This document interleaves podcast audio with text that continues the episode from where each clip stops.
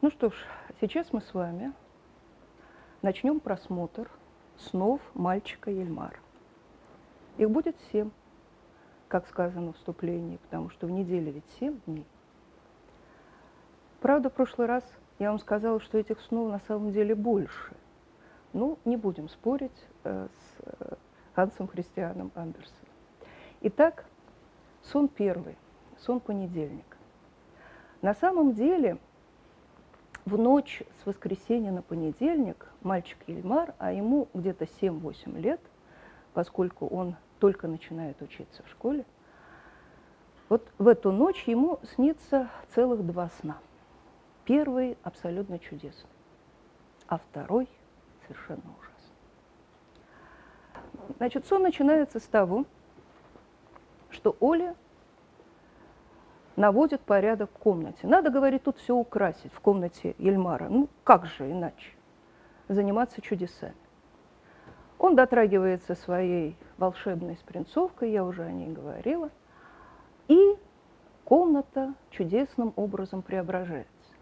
Причем, значит, преобразить ее для ребенка совсем не сложно, потому что достаточно обычные вещи просто увеличить в размерах, и для ребенка это уже чудо. Вот, собственно говоря, Оля это и делает. Он дотрагивается до комнатных растений, они разрастаются, превращаются в деревья, в лианы и сплетаются, вот, значит, под потолком а, комнаты а, в такой замечательный шатер, беседку. И мало того, что вот такая вот беседка возникает, все ветви этих чудесных деревьев покрыты цветами. О цветах сказано замечательно. А, эти цветы, они не названы конкретно – а, но они, это точно известно, были лучше, вот выглядели красивее, а, и запах их был более сладким, чем у роз. Ну, кажется, э, более красивого цветка, чем роза, представить себе невозможно. Но посмотрите, как устроен этот текст. Я э, все время об этом повторяю. Он абсолютно интерактивен, и он э, рассчитан на то, но это романтический текст, это не только у Андерсона, но Андерсон еще ориентируется на ребенка, чтобы включилось ваше воображение и воображение ребенка. Он же мог бы назвать вполне определенный цветок, правда, какой-нибудь замечательный и так далее. Но он не называет его, он только намекает, а дальше подключается ваше воображение. И ребенок сразу включается в текст, понимаете? Он сразу становится соавтором. Это уже его беседка. Он здесь, э, значит, вот додумывает э, детали. Более того, что еще об этих цветах сказано? А вкусом, если бы вы, конечно, захотели попробовать, замечает Андерсон в скобках. Ну, а почему бы не попробовать, да? Маленькому ребенку все хочется, а, да и не очень маленькому. То есть, смотрите, сразу включаются все буквально э, органы чувств, да? Значит, и зрение, э, и э, что они у нас были, значит, запах, да, и обоняние, и даже вкус. Так вот, они были слаще, чем варенье. Ну, то есть чудо чудное, понимаете? Мало того, что это фактически такой райский сад в миниатюре, да, он еще сладкий райский сад. Ну, в общем, овеществленная мечта э, маленького мальчика Ельмара. Перед вами действительно рай детства. И все, что положено в этом роду, э, раю, есть. Ну вот разве что Оля просто не успел, наверняка бы они там появились. Есть сладкое, и должны еще были появиться игрушки. Ну а что еще нужно ребенку? Вот сладкое – это детство сладкоежка. Вот с этого начинается э, э, сон понедельника, первый чудесный сон. Но вот в этот момент происходит нечто ужасное. И Оля из этого чудесного сна моментально уходит, буквально вбегает какой-то совершенно другой сон. Сон абсолютно ужасный, ночной кошмар. Мальчик пошел в школу. Догадываетесь, чем, наверное, будет связан этот, этот ночной кошмар. А, вдруг поднялись ужасные стоны в ящике стола – где лежали учебные принадлежности Ельмара. «Что там такое?» – сказал Оля Лукоя. Пошел и выдвинул ящик. То есть он так пошел, вышел из одного сна и ушел в другой сон. смотрите, у него там еще были дела в первом сне, но вот тут происходит что-то совершенно ужасное, что-то катастрофическое, настолько катастрофическое, что Оля не может оставаться в прежнем чудесном сне, а вынужден уйти сюда в ужасный и наводить здесь порядок. Пока мальчик Ельмар спит, вот все это происходит в этой же комнате, сон как бы удваивает пространство комнаты – добавляется виртуальное пространство сна. Так вот, пока мальчик э, Ельмар сладко спит в своей кроватке, его учебные принадлежности устраивают настоящий бунт. Э, хочу э, сразу обратить ваше внимание, что Андерсон, значит, вот живописуя, мы сейчас посмотрим, как там замечательно это все Э, в деталях воспроизводится, этот э, бунт учебных э, принадлежностей, он на самом деле опирается на своих предшественников. Он очень хорошо читал, ну, буквально с карандашиком немецких романтиков, не говоря уже о том, что многих он лично знал. А, так вот, бунт вещей – это вообще ситуация характерная для романтической новеллы. У Людвига Тика мы, например, можем обнаружить такой бунт вещей в одной из его пьес. Эм, э, в этой пьесе происходит следующее. Значит, мебель э, в э, квартире Филистера вдруг вспоминает, из какого материала она сделана. А этот материал, соответственно, она вспоминает, чем он был до этого. А он был замечательными деревьями, которые росли в лесу. И вот Мебель вспоминает вот то свое живое прошлое, которое теперь было уничтожено руками человека и превратило их просто э, значит, э, в мебель, да, предметы обихода. У Навалиса мы можем встретить целый бунт экспонатов э, значит, в естественно-научном музее. Экспонаты страшно возмущены тем, что люди с их наукой, которые с их точки зрения ничего не понимает, а делает только одно, устраивает хаос, разделила их, тут распределила, значит, по каким-то полкам, нарушила их семейные э, связи, а они вообще все одна семья, и все они хотят, значит, убежать э, с полок этого музея туда, на свободу, где они вот таким единым, значит, своим э, общежитием будут жить. То есть э, вот эта вот э, ситуация, связанная с бунтом вещей, повторяю, она не нова в литературе.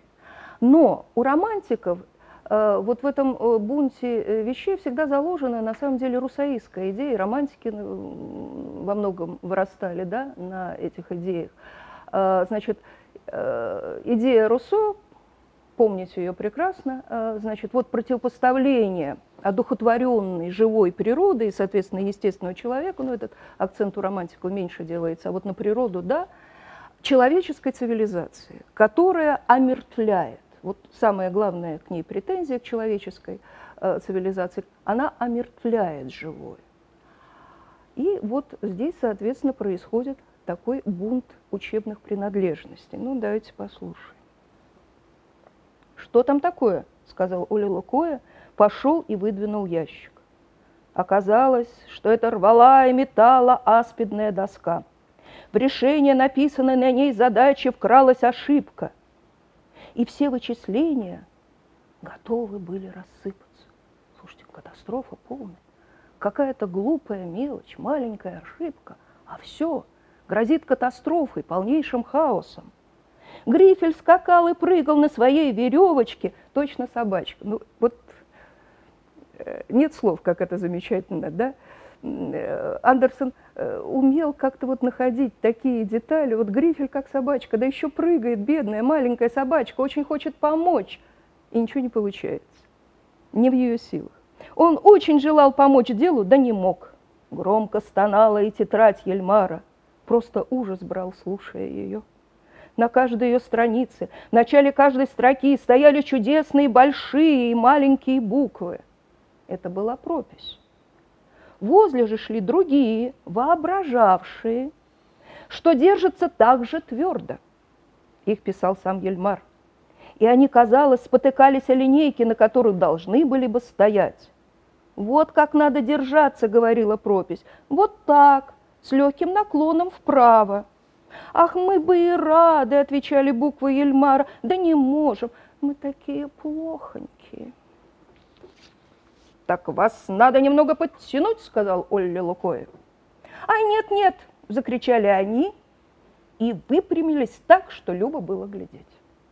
«Ну, теперь нам не до сказок», — сказал Оля Лукоев. «Будем-ка упражняться. Раз-два, раз-два». И он довел буквы Ельмара до того, что они стояли ровно и бодро, как любая пропись. Но когда Оля Лукоя ушел, и Ельмар утром проснулся, они выглядели такими же жалкими, как прежде.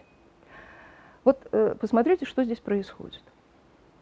И почему так встревожен Оля, почему рвет и мечет аспидная доска, ну, все знают, да, а, значит, это такая прапрабабушка современной тетради, собственно говоря, сделана она из материала шунгит, род сланца, и на ней, соответственно, написали э, вначале грифелем, позднее стали писать мелком, отсюда еще одно ее название – грифельная доска. Значит, вот она долгое время служила ученикам в качестве тетради с которой стирали, как с обычной доски, тряпочкой.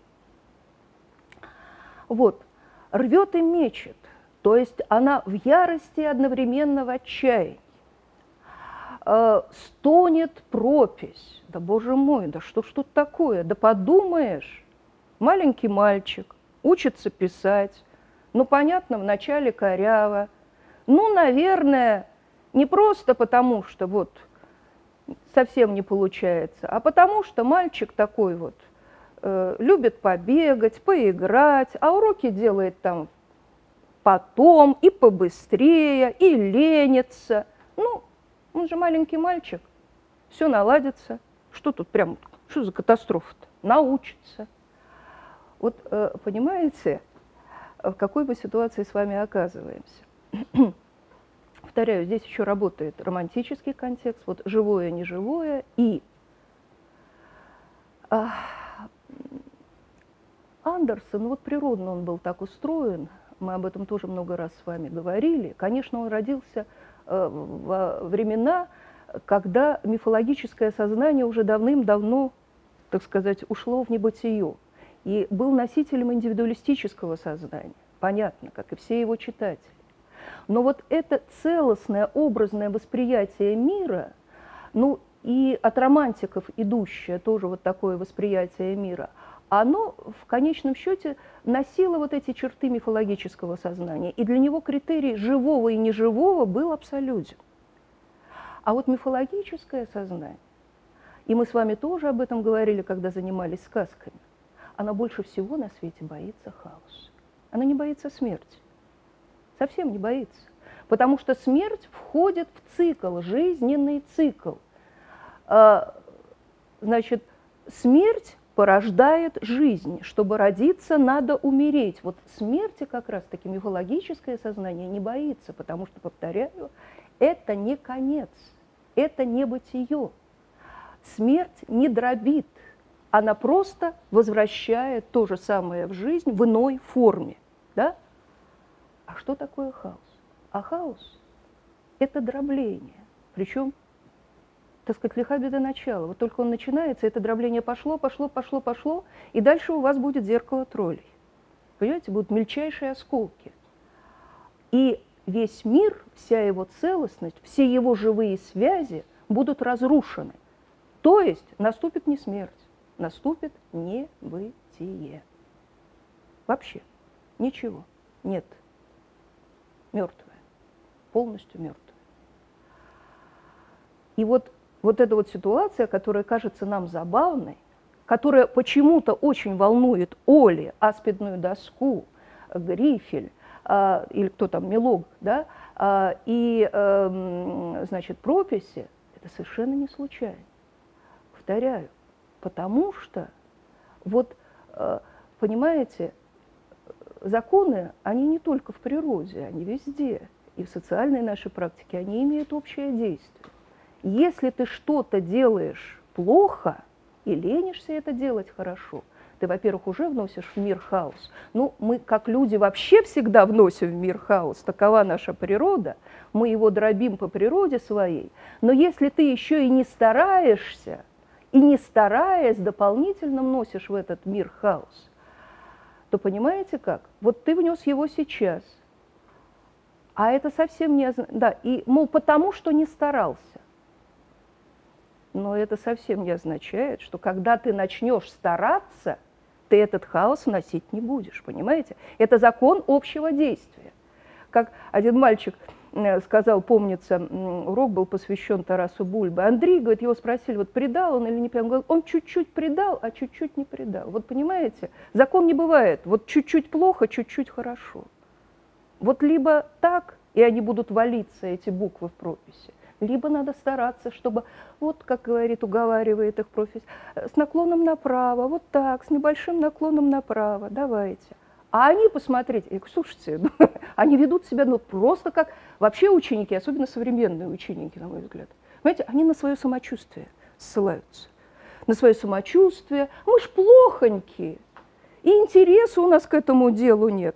А смотрите, да, и пропись. Смотрите, убеждением, очень современное такое гуманистическое э, образование, воспитание, убеждением. Вот, говорит, как, вот так. А они говорят, ах, нет, нет, мы такие плохонькие. И тут приходит Оля Лукоя с его совершенно авторитарной методой значит, воспитания и образования, и они мгновенно, то есть только что кричали, нет, нет, нет, нет, подтянулись, и он начинает их То есть, понимаете, как не смешно, мы э, вот буквально в этом крошечном отрывке обнаруживаем две противоположные методики образования. Причем как бы плюсы и минусы, каждый из них здесь тоже э, явлены. Вот что касается авторитарной. Пока муштруешь, все замечательно. А если за это время или как-то даже до этого не сформировалось внутреннего стержня, то потом все рассыпется. И вот Оля ушел, и они опять завалились, и там вот, значит, остались такими же несчастными, плохонькими буквами Ильмара. Ну, слушайте, ну такой пустяк, казалось бы, да? А вот, пожалуйста, можно приводить пример на каких-нибудь э, лекциях э, по э, значит, воспитанию подрастающего поколения. Да, вот перед вами, вот до этого был чудесный сон рай детства, а теперь ад детства. Потому что, конечно, школа – которая как бы вырывает ребенка из его вот этого целостного мира и помещает в какой-то совершенно другой, который его-то мир разрушает на самом деле в значительной степени. Вот. А, и этот ужас, что не справишься, и ты в чужом пространстве, вот здесь тоже очень явно э, чувствуется. И вообще Андерсон как-то замечательно понимал у него не было, представляете, психологического образования. Не был он выдающимся психологом, да, чьи лекции там слушают и так далее. А детей как-то чувствовал необыкновенно тонко. Такие психологические нюансы улавливал. Всю возрастную психологию вот мы сейчас с вами увидим в этой сказке, помимо всего прочего. Итак, это был только первый сон, сон понедельника. Э, повторяю, мы с вами фактически сейчас вместе с Ельмаром, просмотрев эти семь снов, проживем всю его жизнь. Хотя при этом мальчик Ельмар останется мальчиком 7-8 лет, который будет спать в маленькой кроватке, как там сказано у Андерсона, проснется в маленькой кроватке. Но во снах будут происходить удивительные метаморфозы. Я уже в прошлый раз немножко стала об этом говорить. Понимаете, условно я это называю пространство сна. Там это нечто уже вне пространства и вне времени, где все неслиянно и нераздельно, где будущее, настоящее, прошлое, вот, они уже есть, они уже присутствуют как таковые. И жизнь Ельмара вся там есть. Потому что мы с вами, находясь в пространстве сна, как бы одновременно, почти, а когда еще в этом сне уплываем все дальше, дальше, куда-то, туда, туда, туда, то, что мы только опять-таки условно называем дальше, мы вообще уплываем в то, что, пожалуй, э, можно назвать только словом вечность. И вот там вот в вечности уже все есть. И там есть вся жизнь Ельмара. И сейчас мы пока посмотрели только ее маленький крошечный кусочек, который соответствует настоящему. Это его раннее детство. Раннее детство, оно по современным, так сказать, классификациям заканчивается где-то в 7 лет. Вот, значит, дошкольный и э, ну, на, младший школьник, но вот он еще пока, это пограничное состояние, вот он как раз-таки в таком пограничном состоянии находится, э, Ельмар, ему 7 лет, то есть он только-только вышел из дошкольного возраста и вот переходит в этот младший школьный возраст. А в период уже э, позднего детства, э, значит, условно, по современным, повторяю, классификациям, это где-то с 7 до 11 лет. Следующий сон. Сон вторника.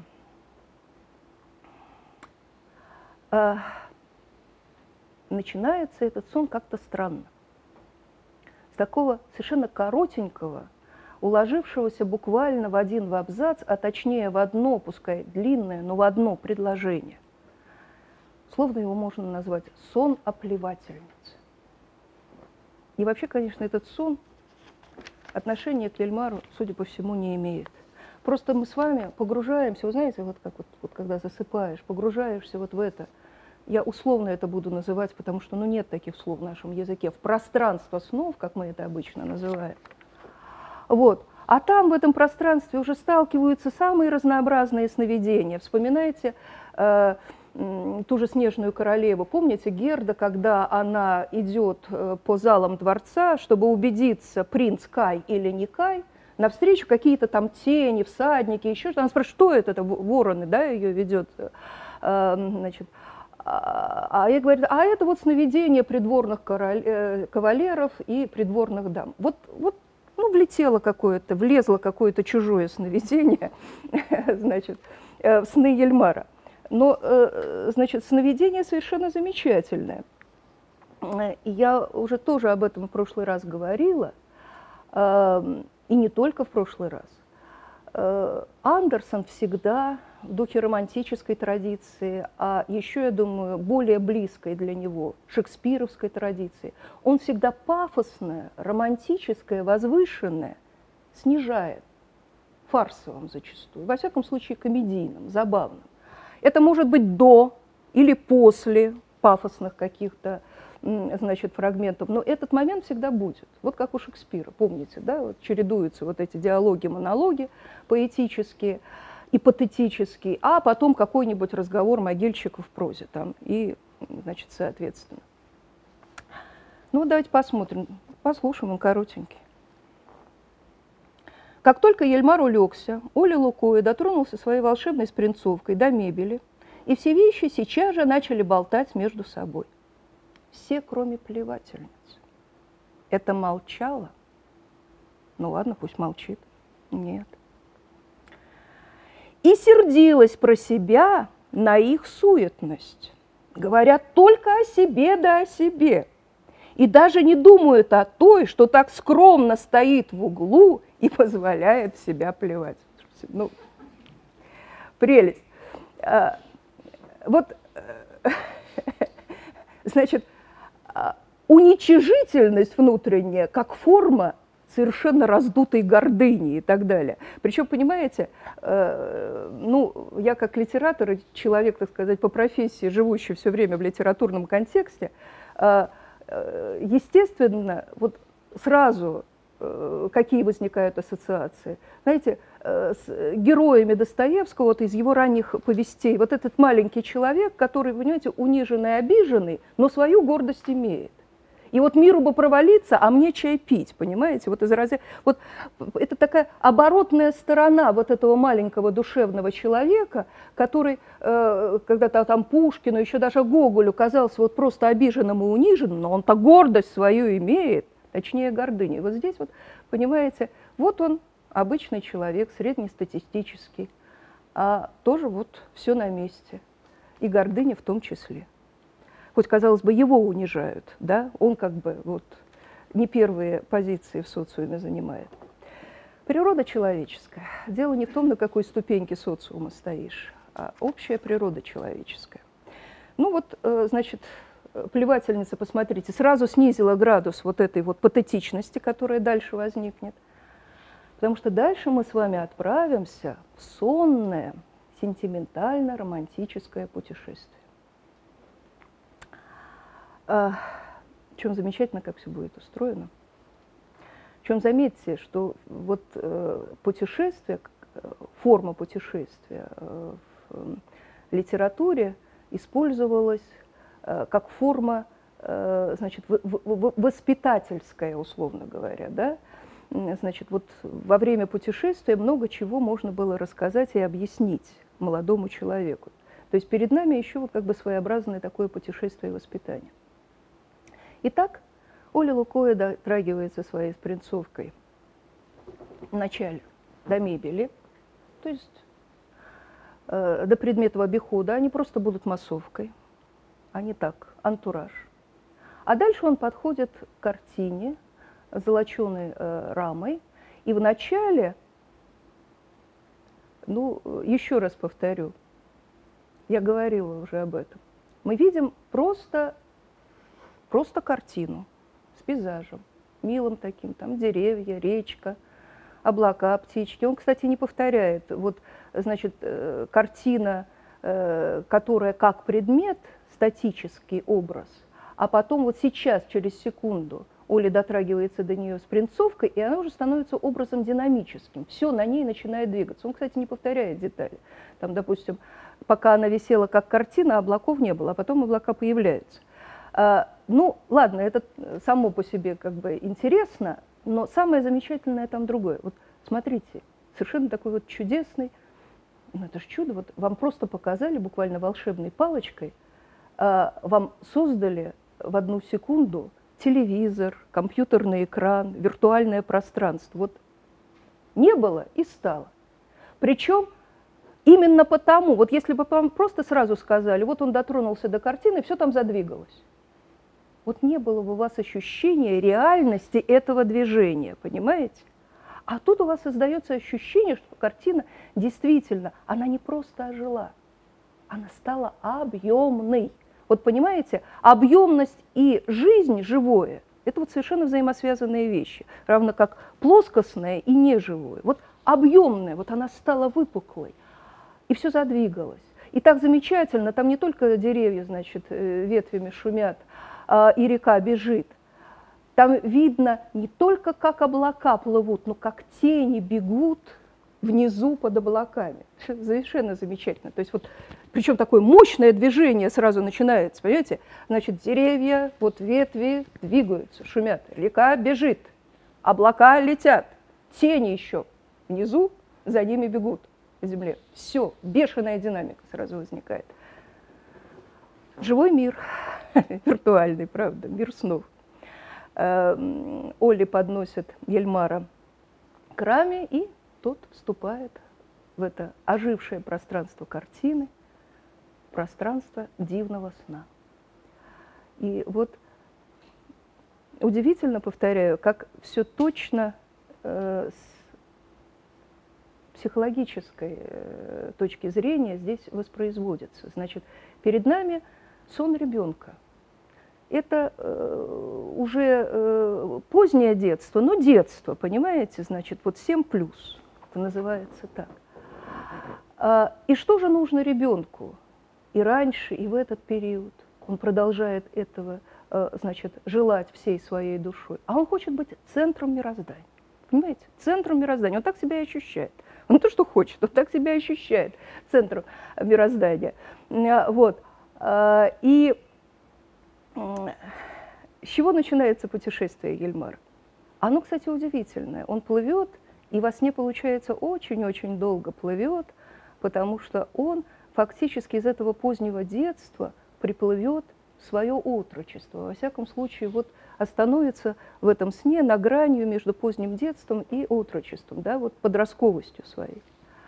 А, и, и все это путешествие, весь этот сон путешествия, он как бы э, по мере того, как он будет вот туда, туда, куда-то туда, все удаляться, удаляться в вечность, он как бы пройдет три стадии. а, значит, вот первая часть этого сна. Ильмар видит лодочку, она вот его как раз у берега ждет, понятно. Кого же она еще ждет, кроме Ельмара? Причем лодочка там сказано красно-белая, покрашена, значит, красным и белым. Вот именно такую, какую он хотел, конечно.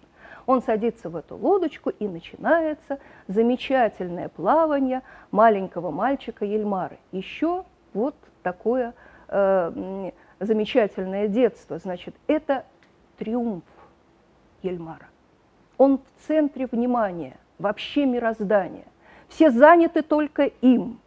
Все, э, значит, стремятся э, кто сказки рассказать, кто станцевать, кто песню спеть. И вот, значит, он плывет таким удивительным экскортом, значит, мимо э, лесов, там полей, которые, значит, сменяют друг друга, садов.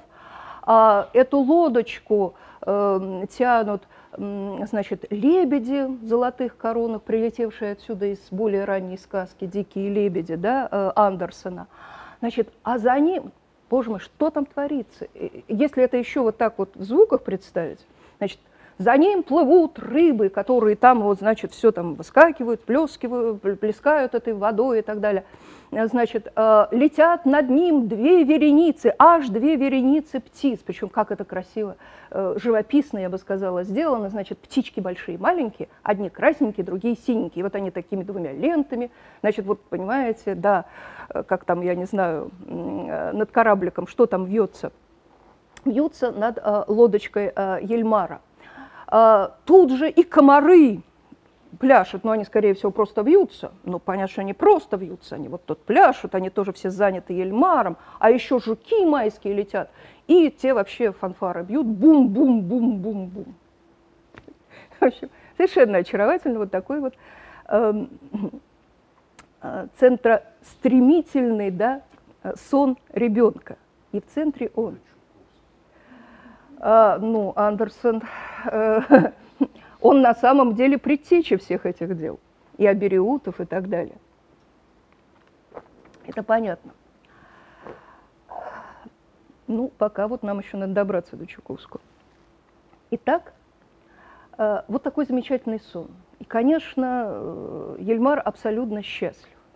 В какой-то момент, мы даже не сразу это понимаем и замечаем, а на самом деле мы уже плываем так далеко и переплываем немножечко вот туда, в сторону подростковости. И, э, надо сказать, все меняется. Э, меняется как бы пейзаж. Вместо лесов, садов, хрустальные дворцы, а на балконах стоят, ну понятно, кто стоит, принцессы. И что самое удивительное, все эти принцессы, все знакомые девочки Ельмара, с которыми он играет. Такая прелесть.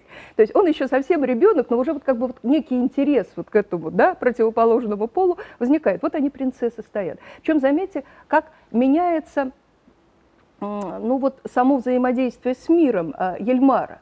Если вот в этой первой части своего э, путешествия э, сонного он слушает, вот как эти там майские жуки эм, бубнят. И, да, там же еще сказки рассказывают. Э, вот я упустила такие детали замечательные. Деревья ему, естественно, сказки рассказывают. Естественно, ну, о, о ком могут рассказывать деревья, если это лес? О разбойниках и о ведьмах. Вот они и рассказывают. Очень реалистично в этом смысле, понимаете? Вот, вот что знают, то и рассказывают. А что ему рассказывают цветы? Цветы, потому что тоже рассказывают сказки. А цветы рассказывают о том или о тех, которых они знают и видят. То есть об эльфах. А дальше, ну, замечательная фраза, мне даже не хочется комментировать. Но вот такие вещи случаются только у Андерсона. А значит, э, цветы им рассказыв... ему рассказывали об эльфах и о том, что им рассказали бабочки. Такая прелесть. И о том, что им рассказали. Безмолвные бабочки, обращаю ваше внимание. Вот мы бабочек послушать не можем, а цветам они как-то рассказали. Вот. А они рассказали Ельмару. В общем, удивительно. А, и вот, повторяю, эту часть сна он слушает, он весь обращен вслух, вот звуки своего триумфа он слушает. А дальше он весь превращается в зрение. Он смотрит.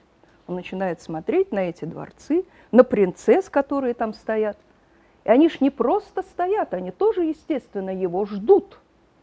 И ждут, я бы сказала, не с пустыми руками. У каждой из них в правой руке, я не знаю, почему в правой, но это важно, для Ельмара во всяком случае, значит, обсахаренный пряник в виде поросенка. Ну, естественно, в совершенно в андерсонском духе, тут же, значит, такая ремарка, такое редко купишь у торговки. Совершенно какой-то удивительный пряник там и так далее. Значит, когда он проплывает мимо, такая сосредоточенность, вот принцессы только этого и ждали, значит, они протягивают, каждая, вначале одна, вторая, третья, протягивают этот пряник, крепко его держат, Ельмар с другой стороны, значит, хватается за этот пряник, и они его разламывают, как там сказано, пополам. Дальше конкретизируется, что такое пополам в понимании Ельмара. Большая часть ему и меньшая принцесса. Э, ну, э, мы никак не будем оценивать, так сказать, его душевные качества – Просто на самом деле здесь есть еще такой вот как бы психологический момент возрастной, связанный с доминированием. Понимаете, он мальчик, он, он должен как бы доминировать, он должен быть первым. И вот как бы в том числе здесь этот момент выплывает вот таким забавным образом. Значит, он плывет дальше, продолжаются дворцы, но уже не принцессы, они свои пряники отдали. Заметьте, что вот как бы мы уже Э, ничего же не происходит, э, как вам сказать, э, в этой жизни, конечно, все происходит качественными скачками, но это не происходит так, что вот сегодня было одно, а завтра стало другое. Значит, накапливаются некоторые там свойства, особенности, и потом вот происходит какой-то переход. Более того, в психике даже взрослого человека, а тем более ребенка, какие-то э, значит, психические свойства опережают, да, другие отстают. И вот здесь как бы э, есть уже момент такого подросткового интереса, а с другой стороны он абсолютный ребенок, он сладкоежка, недаром же вот эти пряники возникают.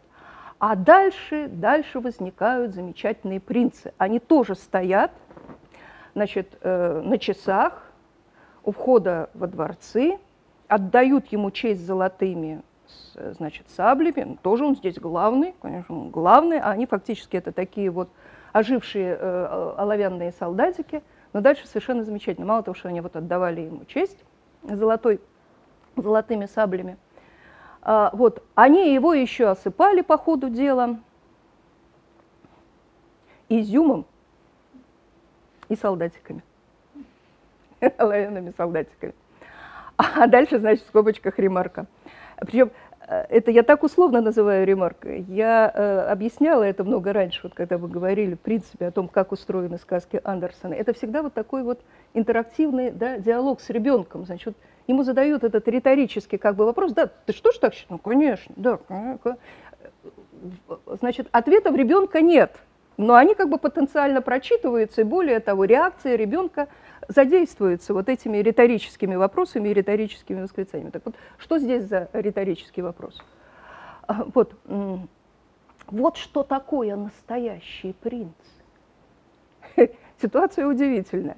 Знаете, мы, как взрослые люди, прочитываем э, вот э, это риторическое замечание исключительно в ироническом ключе. Ребенок совсем не так прочитывает. Ну, если он прочитывает. Почему они настоящие принцы, то есть настоящие рыцари? Потому что настоящие рыцари, и это вообще известно из истории, вот, это было э, главным качеством э, любого средневекового рыцаря настоящего – щедрость. Понимаете? В том числе щедрость души. И представляете, насколько щедрые эти принцы, что самое дорогое, что может быть, а что для ребенка самое дорогое? Сладости и игрушки. И они обсыпают его сладостями и игрушками. Вот что такое настоящий принц. Вот такая замечательная, вот каждая деталь на самом деле абсолютно замечательная. И психологически точная, понимаете? Сказка, реальность и э, удивительная психологическая точность. Это пока только вторая как бы часть э, сна вторника. А дальше, а дальше происходит что-то вообще удивительное и странное. Это как бы даже не сразу замечаешь. А он же продолжает плыть, и мы продолжаем, соответственно, как читатели плыть с ним. И уже задействованы все наши органы чувств, все наше воображение, мы там, мы в этом пространстве. Ну, если мы, конечно, захотели войти в это пространство, если мы включили это самое воображение, скажу вам страшную вещь, не у всех оно развито. Не все, даже если хотят, могут его включить. Воображение – это образ. Не все мысли так изначально устроены и воспитаны в них этого не воспитали. Видеть мир в образах, то есть целостных картинках – это великий дар на самом деле. А, и вот, э, значит, мы плывем вместе с Ельмаром, плывем вначале мимо лесов, садов, дворцов, все плывем, плывем, а потом, повторяю, начинается какая-то странность. Мы плыли вроде бы по вполне реальной реке, по артерии, которая текла там вдоль берегов. И вдруг мы уже плывем по каким-то залам. То есть, получается, все залы залиты. Вот. А может, не залиты, мы просто скользим по этим залам. Мы плывем по каким-то городам, которые тоже, как одно, одна водная гладь, по которой мы плывем. И куда-то мы все плывем, мимо, мимо, мимо, куда-то туда, туда. И в какой-то момент, значит, вот в этом сне, вот в этом движении, в этом плавании, значит, э, появляется город, в котором Ельмара встречает его старая нянь. Она, значит, вот шлет ему воздушные поцелуи, поет такую, значит, смешную, корявую, сентиментальную песенку.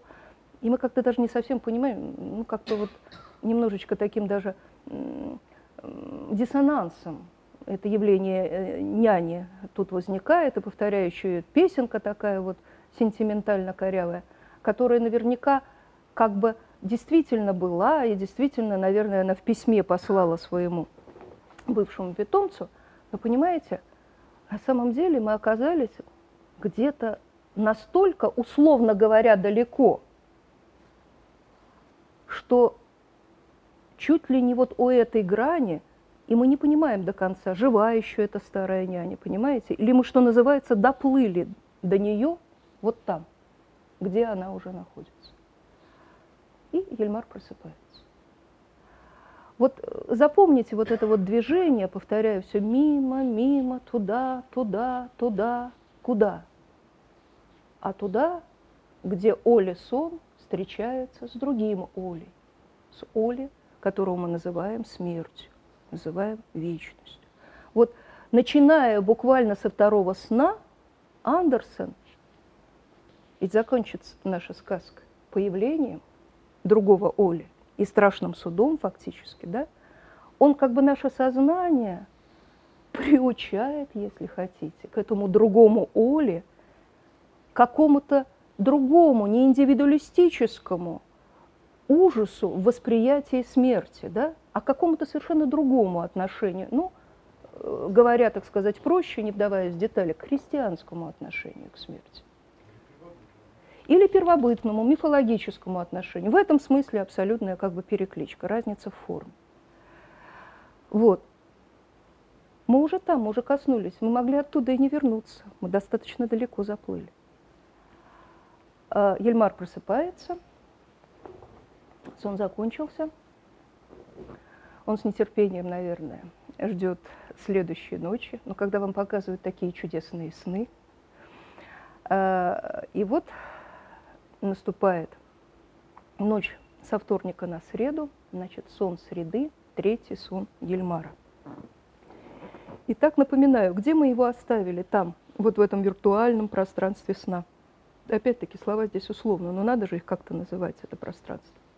Назовем его виртуальным или ирреальным. Все-таки, наверное, так точнее. Там Ельмар уже остановился на грани, вот, э, собственно, позднее детство, отрочество. Среда. За окном ливень, реальный ливень.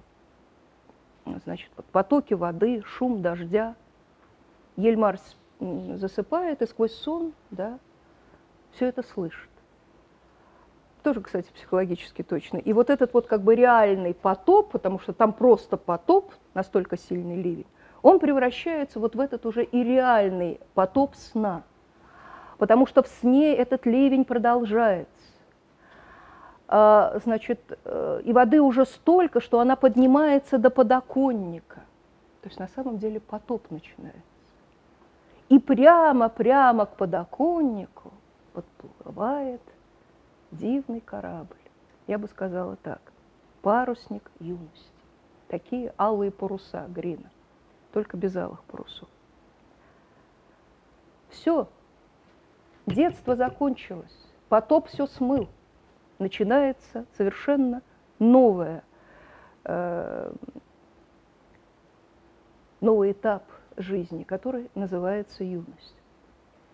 Э, причем, вот заметьте, что э, Ельмар, он, Оля ему предлагает зайти на этот корабль, он, значит, на него ступает, на этот парусник, знаете, вот буквально как Ной после ветхозаветного потопа, да, Э, и в этом потопе, повторяю, скрылось детство Эльмара. И, эм, ну, не то, что это буквально так, но вот какие-то детали, даже как незабавно, восстанавливают ну, вот эти ассоциации с э, Ноевым ковчегом. Там даже будет клетка с домашней птицей. Ну, условно говоря, всякой твари по паре, но, правда, твари этих, так сказать, оказалось меньше, чем их там в природе бывает. Не всех успели взять на этот корабль. А, и они плывут. И опять вот такое удивительное скольжение, как то, на котором мы с вами остановились э, в сне вторника. Они плывут все дальше. Причем вначале как бы конкретные детали. Понимаете, э, вот это движение, э, это скольжение по водной глади, оно не превращается в сразу в какую-то абстракцию. Вот мы просто плывем а вот по морю. Вопрос, они почему плывут? по реке или теперь это открытое пространство? Это потоп, Алексей Геннадьевич, поэтому все залито. И город залит. И только вот торчит церковь, еще что-то торчит. И они плывут по улицам города, залитым водой, мимо церкви. То есть, повторяю, как бы вот все вот эти детали, они, ну, не до конца все это залило, да, значит, вот. А, это не абстрактное, а вот оно начинается как бы как реальное плавание, условно говоря. Оно изначально и реальное, потому что город уже залит водой. Но все равно и церковь тут, и улицы какие-то и так далее. А потом, значит, этот корабль плывет все дальше и дальше и уплывает так, что земли уже не видно, земля скрывается, и они в открытом море, где уже остается только линия горизонта и больше ничего. И вот они продолжают это скольжение, причем даже непонятно зачем, почему, тем более куда. А, более того, как бы вот это вот э, скольжение куда-то туда, туда, туда, вдаль, вдаль, за край, оно еще как бы дублируется полетом аистов, которые тоже летят непонятно откуда и непонятно куда. Неважно, что потом АЭС будет говорить о том, что они летят в Африку. Но эта Африка, помните, когда мы занимались дорожным товарищем, я вам говорила, она звучит так, но вот куда-то туда, все равно это не назвать никак. Давайте назовем Африкой. И я вам говорила тогда, что на самом деле это такой вот полет души, которая как бы вот прилетела из ниоткуда, вот она летела, летела, что такое с ней случилось, почему-то она должна была задержаться здесь, в этом мире. Вот. Ожидая, как этот аист, оказавшись вот в этой, э, значит, клетке курятники, ну, клетка-курятник, э, значит, будем понимать, что это такое для Андерсона. Это не Божий мир земной, он прекрасен сам по себе. Это вот тот социум, да, который мы пытаемся ограничить вот этот дивный Божий мир, нарушая его связи. Вот он попадает в этот социальный курятник. Сейчас я вам напомню эту историю. А потом полетит дальше, когда освободится, как человеческая душа. И вот они, вот повторяю, аисты еще вот летят, летят, летят куда-то туда, а корабль скользит, скользит, скользит в бесконечность. И вот опять-таки нас буквально приучают к бесконечности и вечности, понимаете? Нас приучают не только не бояться, а ведь это здорово, так скользишь, так спокойно, тишина, покой, плывем. И даже как-то интересно, ведь куда-то туда все плывем, плывем. Как бы есть цель, пускай она совершенно неопределенная. Вот. Э, я напомню вам, сейчас я вернусь к аистам, но я напомню вам, поскольку мы находимся в рамках романтического текста, э, который устроен следующим образом. От читателя требуются не мозги, не рациональное. От читателя требуется эмоциональное восприятие текста и воображение.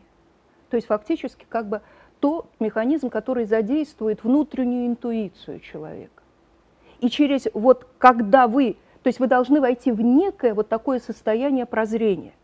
И вот в этом состоянии вам все будет явлено, вам не надо будет головой размышлять. Смерть это страшно или не страшно. Вам будет явлено все, вы будете как бы это просто ощущать, как состояние, вот в данном случае, внутреннего покоя и какой-то такой утешенности, тихой радости. Вот. Но один из аистов, как вы помните, падает. Э, он устал и падает на палубу. Э, ну, обращу так по ходу дела э, на детали. Вот Андерсон, при всем при том, что он поздний романтик, он всегда необыкновенно точен в деталях. И сказки вроде бы пишет, не обязан. Ну вот летел, упал. Да ребенок даже бы не спросил, ну упал, упал. Но вообще-то, если бы он упал, прям вот так камушков полетев с достаточной высоты, он просто бы разбился в лепешку, этот аист. Как э, Андерсон его падение, значит, э, обыгрывает? Абсолютно реалистически. Он начинает, э, понятно, планируя на крыльях, да, они его уже не держат, снижаться, снижаться, задевает за мачту, крылья у него уже складываются, и он по снастям вот так вот, да, как бы скатывается вниз на палубу. Вот даже такие детали. А это, это все, они пронизывают все сказки Андерсона. Он необыкновенно точен. Точен э, просто вот э, в описании реальности, жизни, э, психологических э, э, значит, моментах. Абсолютно точен. И дальше вот этот вот бедняга Аист, как вы помните, ну, я просто об этом говорила, правда, очень давно, еще в прошлом сезоне. Его юнга, значит, ловит и сажает в клетку с домашней птицей, которая вот здесь, там, по-видимому, понятно, для чего ее с собой взяли в путешествие. Вот.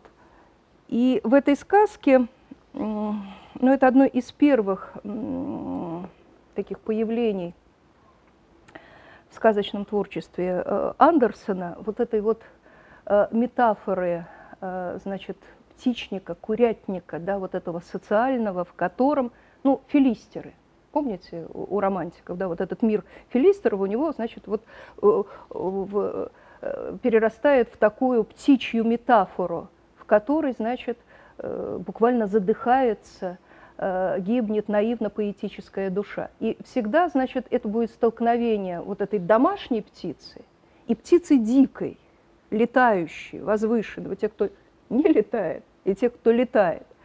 А, и, в общем, тут не просто уже ирония по поводу этого филистерского а, мирка возникает у Андерсона. Во-первых, страшные картинки.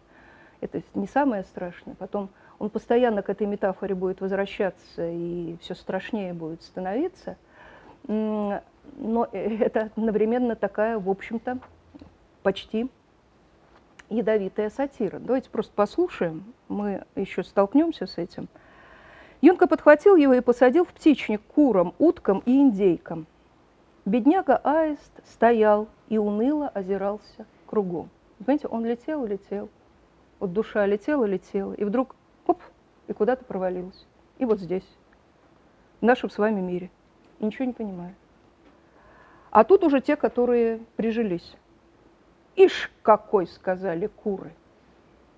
Очаровательно. Но понимаете, он ишь какой, потому что чужак, а следовательно дурак, а следовательно и понятно. И аист, а, да, естественно, много себе понимает, но задирает, зазнайка и так далее. Ну, под- э, дурак это синоним в данном случае, зазнайки. А индийский петух, то есть индюк, надулся как только мог, придав, значит, так сказать, веса и солидности э, последующим речам, и спросил у аиста, кто он таков. Утки же пятились, подталкивая друг друга крыльями, и крякали «Дурак! Дурак!».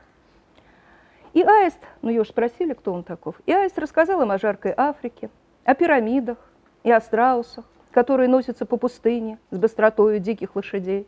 Представляете, это уткам, курам и надутому индюку рассказывают.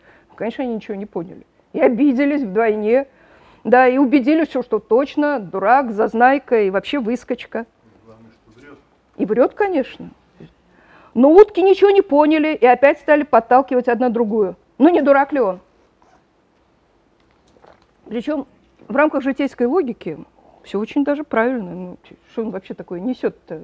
Мы вот жизнь прожили, а никаких страусов не видели, вообще слова такого не слышали. Конечно, дурак, сказал индейский петух, а тут он главный, так сказать, да? И сердито забормотал.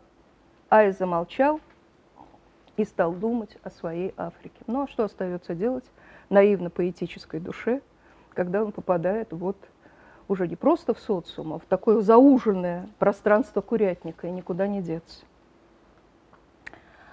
«Какие у вас чудесные тонкие ноги!» — сказал индейский петух. «Почем аршин?» У него тоже чувство юмора, понимаете? Не тоже, а у аиста его точно нет, а у него есть. «Кряк! Кряк! Кряк!» — закрякали смешливые утки, но аист как будто и не слыхал. Но он же об Африке думает. Ну, действительно, слушать-то невозможно.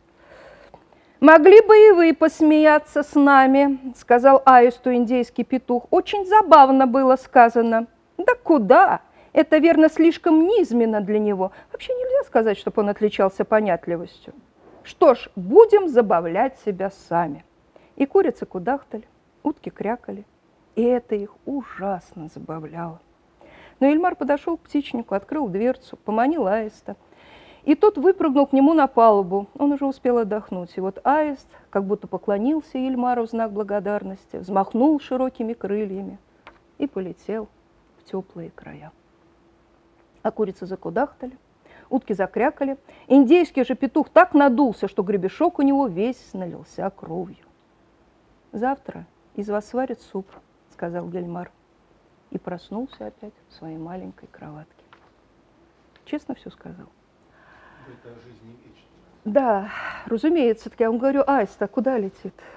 Какие теплые страны и откуда? Душа человеческая. А это не души, души, которые взяли просто, понимаете? Дело в том, что, конечно, обстоятельства, среда и прочее, вот с Игорем пока ехали, об этом разговаривали. Но, понимаете, помимо внешних ограничений, человек замечательно умеет себя ограничивать внутренне. И вот если ты себя настолько ограничил, что побоялся даже жить, но они побоялись жить, они летать побоялись, понимаете? Тут как бы вот метафора еще такая. Да, ничтожные, вот то, что называется ничтожными, которые ничтожный – это не оценочная характеристика. Они как бы ничто в том смысле, что они э, не плохие, не хорошие. Они сегодня хорошие, через две минуты плохие, потому что они живут исключительно душевным, эмоциональным, а жизнь духа своего, своей души они так и не включили, понимаете? Просто побоялись жить в духе. Просто побоялись отработать свою духовную природу. Но если ты сам себя изначально ограничил, ну тогда не пеняй, что ж остается делать. Только суп. Известно, что делают с деревом, если оно засыхает.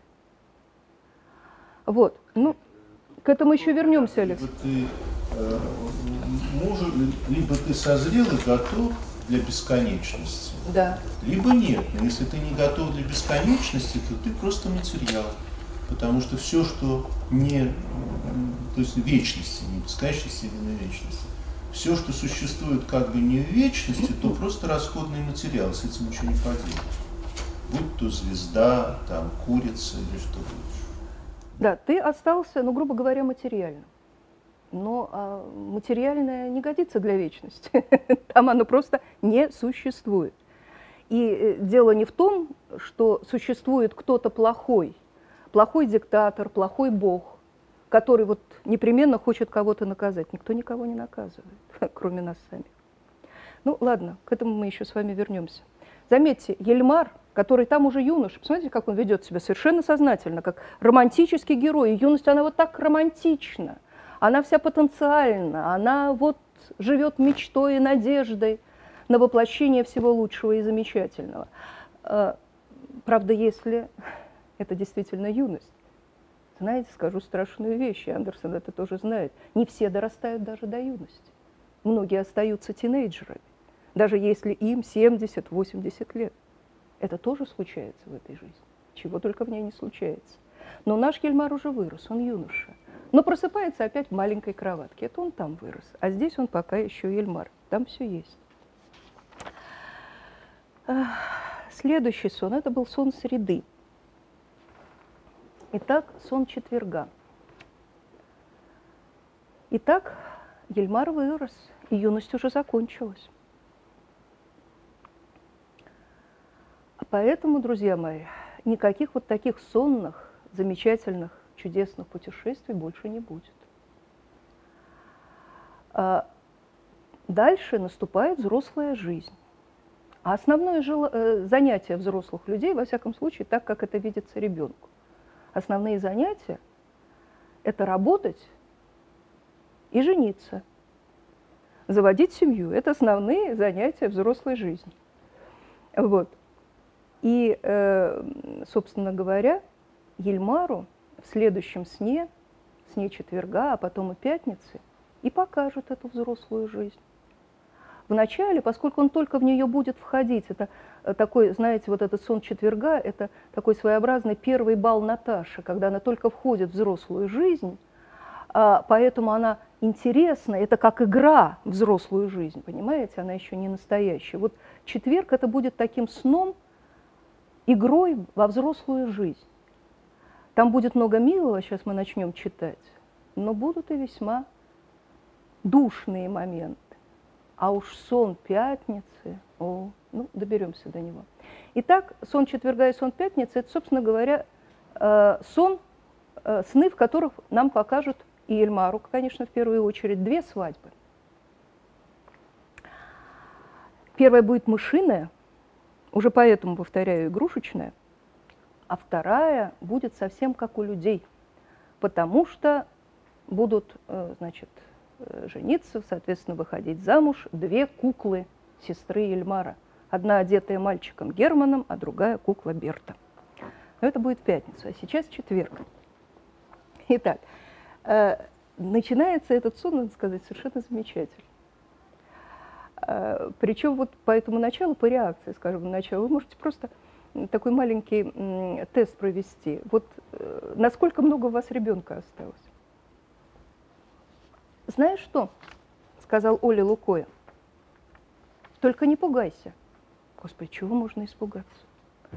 Ну, вот взрослый, наверное, запросто бы испугался, особенно, значит, э, взрослая барышня. Знаешь что, сказал Оля Лукой, только не пугайся. Я сейчас покажу тебе мышку.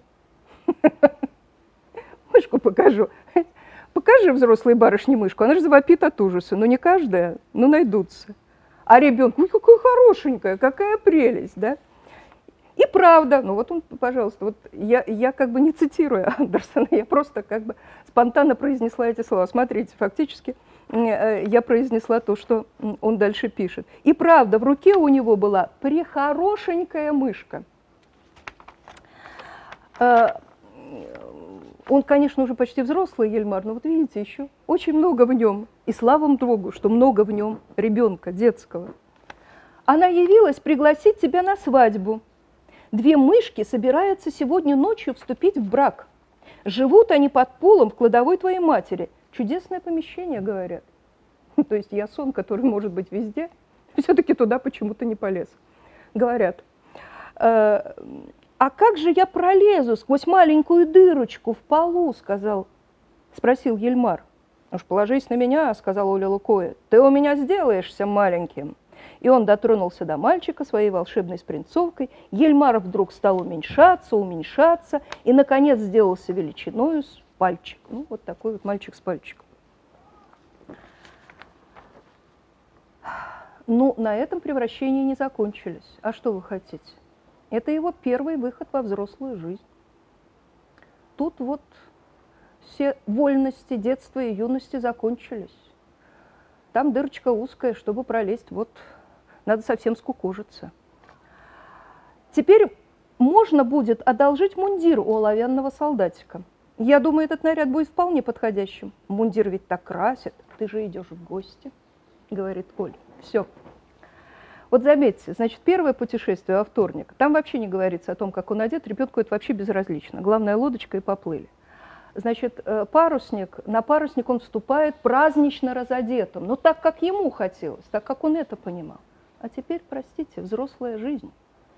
Тут мундир и все лишнее отрезаем. И можно, конечно, бесконечно э, говорить об индивидуальности, но социум устроен так, что он любую индивидуальность, тем более личность, стандартизует.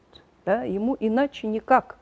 Потому что если социум будет состоять из ярких, выдающихся личностей, вы только вот как бы не смотрите на представителей шоу-бизнеса, это, знаете, если перьями махаем, или машем точнее, э, это не значит, что личность яркая индивидуальность, потому что любую яркость тоже можно превратить в стандарт.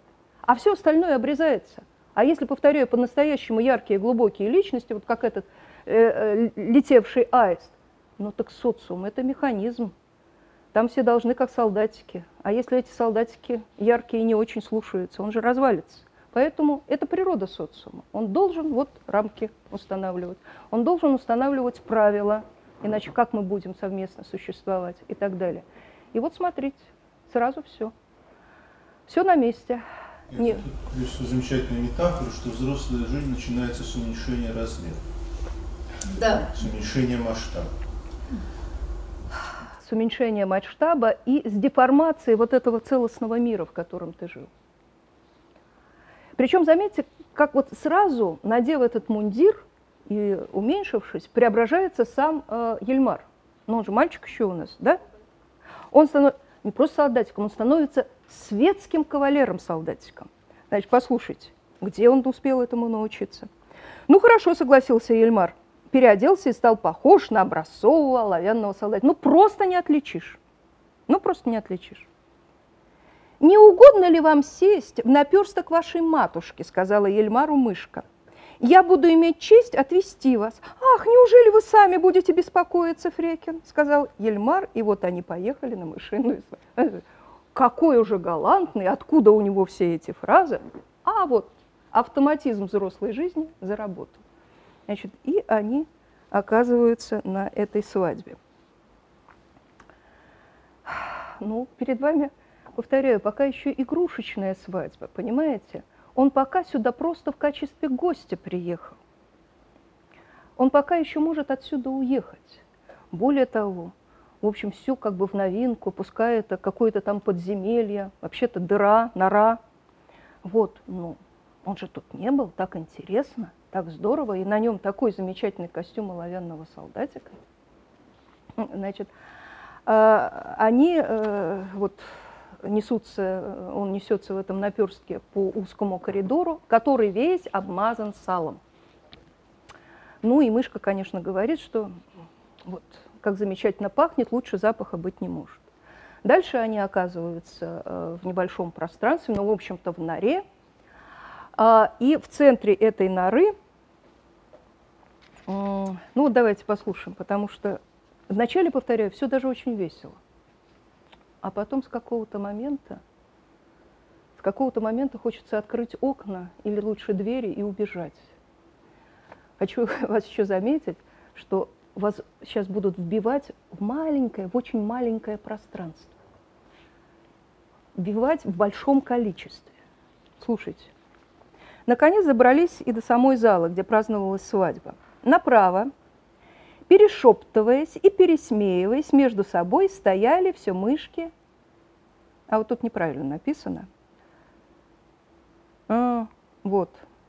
В моей-то книжке все было правильно. А когда я стала скачивать с этого самого интернета, они этот кусок фразы просто убрали. Ну, в общем, э, стояли и пересмеивались мышки, понятно, барышни. А дальше вот эта фраза здесь потеряна, значит, там подкручивая усы и так далее, стояли все мышки-кавалеры. Все, социальные, вот и гентерные, да, значит, свойства черты распределены. Все, все уже разложены по полочкам. А посредине, на выведенной корке сыра, возвышались сами жених с невестой, и дальше совершенно замечательно, и страшно целовались на глазах у всех. Прелесть такая представьте, эти мышиные поцелуи. Ну, это сейчас э, можно целоваться где угодно, да? А вот, а тогда вот как-то не принято было, да, до свадьбы, да тем более вот так прилюдно целоваться. Поэтому, в общем, как бы неприлично вроде бы они себя ведут, ну, их тотчас же оправдывают. Что ж, они ведь были обручены и готовились вступить в брак. Ну, то есть бедняги никак прилюдно не могли себе позволиться, а теперь вот дорвались, что называется. А гости, все пока весело, на курке стоят, целуются. А гости все прибывали да прибывали, мыши чуть не давили друг друга насмерть, и вот счастливую парочку оттеснили к самым дверям, так что никому больше нельзя было войти и не выйти. То есть никого уже не интересует эта счастливая парочка. И, э, уверяю вас, и вот весь этот коридор, обмазанный салом, по которому, значит, они ехали, тоже забит мышами. Вот вам. Это социальная взрослая жизнь в такой вот в таком мышином душном коме перед нами здесь. Не просто предстает, мы буквально начинаем задыхаться. Зала, как и коридор, вся была смазана салом. Другого угощения и не было – как-то вот не густо в этой взрослой социальной жизни, э, понимаете, с угощениями и пищей, даже для тела, по-моему, не только для духа. А на десерт гостей обносили горошиной, на которой одна родственница новобрачных выгрызла их имена. То есть, конечно, всего-навсего первые буквы. Опять-таки, все. Такая, знаете,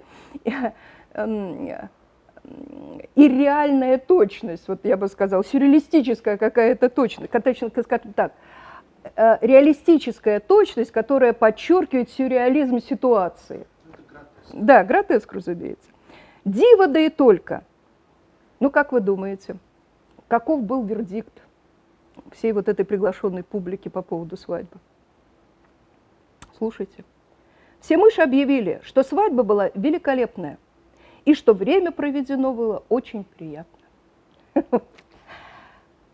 Понимаете, это Ельмар замечает, это Оля замечает, это читатель с наивно э, поэтической душой замечает, а остальные даже не замечают.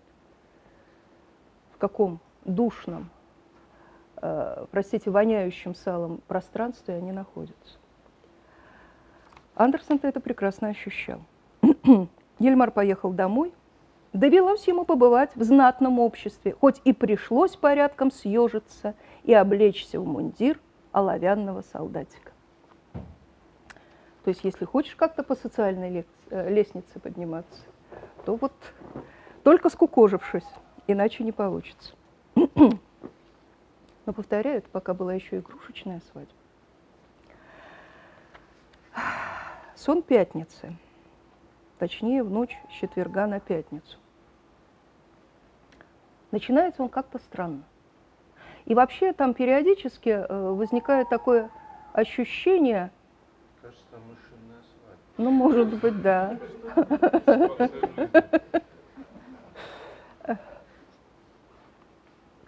Ну ладно, мы ее сейчас дополним кукольной. Кукольной свадьбой, да. Свадьбой двух кукол. Но подождите секунду. Так вот, э, в этой сказке не всегда понимаешь, сон уже э, идет, что называется, можно смотреть, или это еще не сон? Сон, который не сон. А, так вот, начинается этот сон с монолога, причем такого, знаете, очень эмоционального монолога, я бы сказала так, от души произнесенного, вот что называется «достали» монолога Олли Лукой. Причем монолога, Заметьте, мы только вот пока еще как бы вроде бы взрослую жизнь еще до конца Эльмар не вошел, а монолога о стариках. Просто не верится, сколько есть пожилых людей, которым страх, как хочется залучить меня к себе, сказала Оля Лукоя. Особенно желают этого те, кто сделал что-нибудь дурное. Добренький, миленький Оля, говорят они мне, мы просто не можем сомкнуть глаз. Лежим без сна всю ночь напролет и видим вокруг себя все свои дурные дела. Они точно гадкие маленькие тролли, сидят по краям постели и брыжут на нас кипятком. Хоть бы ты пришел и прогнал их, мы бы с удовольствием заплатили тебе. Олли. Добавляют они с глубоким вздохом. Спокойной же ночи, Оли. Деньги на окне. Кстати, обращаю ваше внимание, что это реальная фраза, которой пользовались дети. Помните его благодетеля Йонаса Колина? Это вот был такой домашний сленг. Оля, деньги на окне. Говорили они, как бы вот э, желая друг другу спокойной ночи. И он э, тащил вот эти вот фразы, слова и так далее. На, да что мне деньги? Я никому не прихожу за деньги. Понимаете? Э, ну, сейчас скажем, почему тут вдруг старики появились. А пора уже. Вот сейчас взрослая жизнь уже почти мелькнет. А там будет и последний сон с другим Олли Лукой. Понимаете? Это удивительное, конечно, вот э, наше сознание, да, вот этот всеобщий эквивалент. Но Олли-то он сон, он вечность.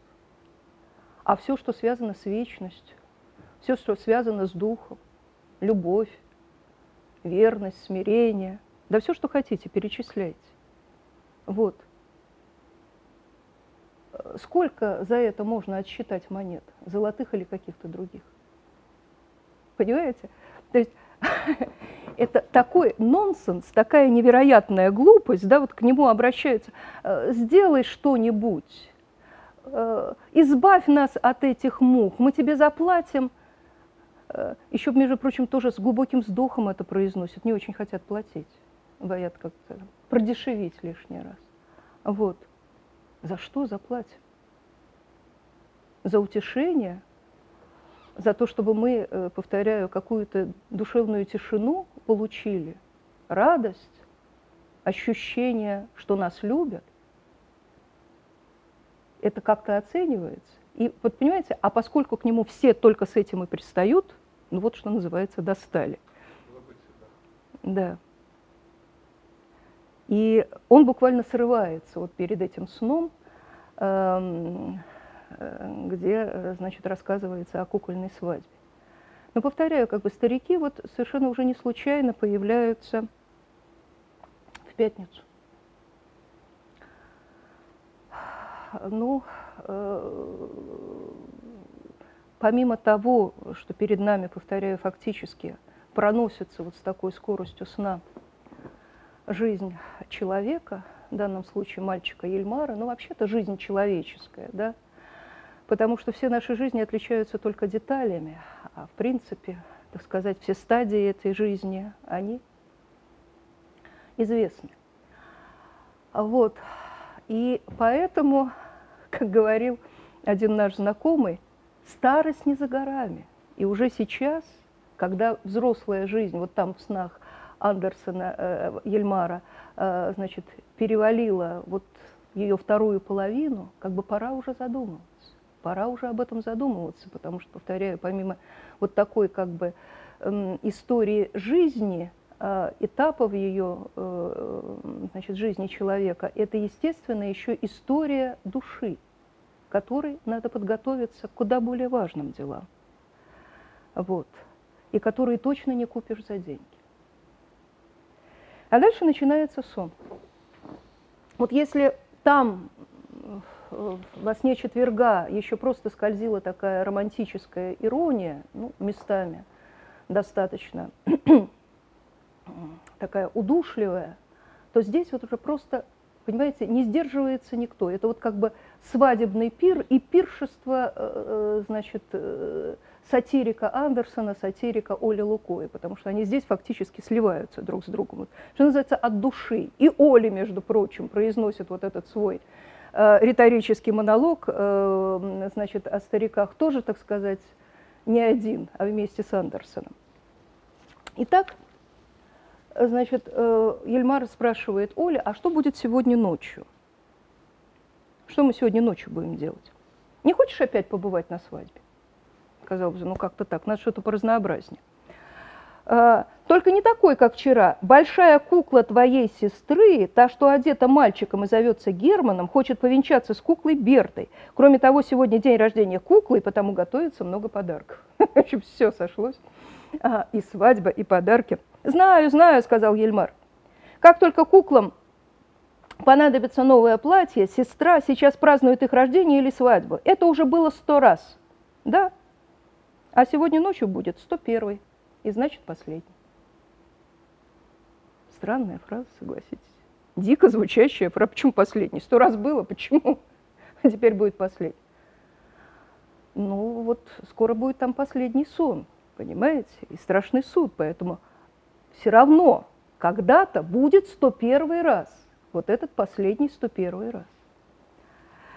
И э, начинается это э, такая странная, ну не странная, на самом деле совершенно как бы обычная обывательская свадьба. Куклы женятся, э, значит, все уже приготовились, игрушки к празднику. Жених, э, значит, все, все его ждут, а жених с невестой задумчиво сидели на полу, прислонившись к ножке стола. Да, им было о чем задуматься, иронически замечает Андерсон. Вот как бы это ж не шутка, как известно, жена не рукавица, да? Да, в 101 раз. Э, Оля Лукоя, нарядившись в бабушкину черную юбку, обвенчал их, и вот вся мебель запела на мотив марша забавную песенку, которую написал Карандаш. Ну, песенку вы почитаете сами. Она корявая, хотя забавная, заканчивается фразой «Ура, невеста и жених!». Значит, затем молодые получили подарки, слушайте дальше, замечательно совершенно, но отказались от всего съедобного. Они были сыты своей любовью. Это такая ирония, знаете, по поводу, ну это же Кабушев в том числе в огород романтиков, да, с их вот возвышенной э, любовью, которая вот прямо вот только небесным питается, а не земным. Они были сыты своей любовью. Ну, здесь в таком совершенно фарсовом ключе все это дело обыгрывается. А, свадьба состоялась, ну дальше понятно, свадебное путешествие, а это вот сложно, это же надо решить, куда ехать. И на совет Герман с Бертой э, приглашают ласточку и курицу. Заметьте, опять, значит, вот ласточка, да, летающая птица, возвышенная на высоте, и курица, вполне себе как бы птица бескрылая, погруженная в быт. И ласточка, как наивный аист, начинает рассказывать значит, э, о южных странах, ну, по всем описаниям, это Италия, которую, помните, да, так любил Андерсон и так далее. Вот. Но, эм, значит, курица ее перебивает и говорит, а зато там нет кудрявой капусты. А вот я меня, значит, отвезли в деревню. Я тоже путешественница. Значит, меня везли там в каком-то бочонке, и никакого удовольствия я от этого не получила. Что тут ласточка такое говорит, значит, о путешествиях в южные страны? Вот она тоже попутешествовала в этом бочонке, значит, ее довезли до дачи, там сколько-то километров, и мука мученическая была. А там зато куча песка, в который, значит, она там с цыплятами рылась. И там огород, который для них специально открывали, и они, значит, весь день могли кормиться этой кудрявой капустой. Ласточка попробует, пробует найти аргумент, ну тут погода у нас, значит, вот. А что говорит погода? Вот э, там, значит, какое-то поза-поза прошлое лето, э, у нас э, аж, значит, там сейчас запамятовала точно, посмотрите, пять недель стояла э, жара. Прям все как бы измучились даже от этого. Вот. И вообще, вы не патриотка. Значит, кто? Вот. будет, вот кто истинно любит Данию, кто будет звать чужие края, значит, вот у нас лучше всего. Ну, куклы молча слушают. И кукла Берта, конечно, она в семье главная, заявляет, что ей самой не нравятся какие-то там путешествия по горам, туда-сюда. Ну, в общем, короче говоря, они едут в деревню и будут гулять среди кудрявой капусты. Ну, в общем, такой как бы апофеоз пошлости, понимаете? А, э, не только пошлости вот этой вот условной кукольной свадьбы, а пошлости вот такой вот обывательской взрослой жизни, бескрылой. Повторяю, не замученные они, хотя и замученные тоже. Замученные и, э, так сказать, э, обществом и обстоятельствами, и замучившие сами себя, которые так и не решились вместе с этой ласточкой полететь, понимаете, никуда. Вот, хотя ведь было предложено, был, что называется, шанс. Вот им предложили. Они же вообще могли не знать, что существуют южные края, но им же сказали, им глаза открыли на добро и зло. Они говорят, нет, будем гулять среди кудрявой капусты. Лучше ничего не надо. Вот. Конечно, а потом ехать и вообще и столько рисков, что... Да. Но заканчивается этот сон не свадьбой. Дождите. Ну да. Этим он заканчивается. На то мы порешили. Так. Суббота сон в ночь с пятницы на субботу. В эту ночь на субботу Ельмару снится странный сон. Ему снится сон, что у него никакого сна не будет. Потому что Оля очень занят. Завтра воскресенье. А воскресенье – это праздник, как говорит Оля. И надо подготовиться. Поэтому э, он очень занят, у него масса дел – я не буду перечислять все, но вот самое трудоемкое, ему нужно, значит, собрать все звездочки с неба и почистить их. А чтобы потом их правильно на это небо вот назад вернуть, надо все пронумеровать и звездочки, и дырочки. Знаете, какая работа? Очень кропотливая и долгая. Надо сказать, что у э, Ельмара никаких вопросов это не вызывает, хотя он вроде бы школьник и уже что-то о звездочках должен знать. Но, понимаете, вот как любой такой младший школьник, а вот здесь он как бы так, видите, так образ, вроде бы у нас уже и взрослый почти был, а тут вот как бы опять и взрослый, и ребенок одновременно. А, значит, эм, Гельмару, повторяю, э, это абсолютно неудивительно. Вот, вот как бы вот это вот еще такое детское мироощущение в нем сохраняется, и он, зная одновременно, наверное, что такое звезды, он вполне готов их воспринимать, поскольку он продолжает видеть мир образно, как картинки, а как картинка это маленькая какая-то штучка на небе, которую, может быть, действительно, если так чуть-чуть потянуться, можно снять, и зачем, ну почему не почистить? Пускай светлее будет, интереснее будет, да. Ну как с елки снимаешь эти звездочки, приблизительно так. Вот и все. Нет, глубокое знание космогонии, потому что имеется в виду черные дыры под дырочкой. А, ну вот э, портрет э, Ельмарова про дедушки это не просек. Потому что, значит, повторяю, у самого э, Ельмара, значит, вот эти заботы Оли не вызывают э, никакого, никаких вопросов, а вот про дедушка Ельмара, про дедушка Ельмара, точнее его портрет, который тут висел-висел и вдруг встревает. «Послушайте-ка вы, господин Оля Лукоя», сказал вдруг висевший на стене старый портрет. Ну, почему не сказать? Вообще сон. Почему не сказать? И сказка.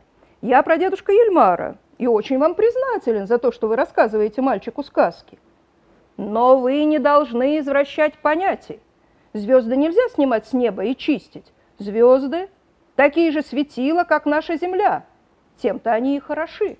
Он прадедушка. Знаете, так научные знания изменились.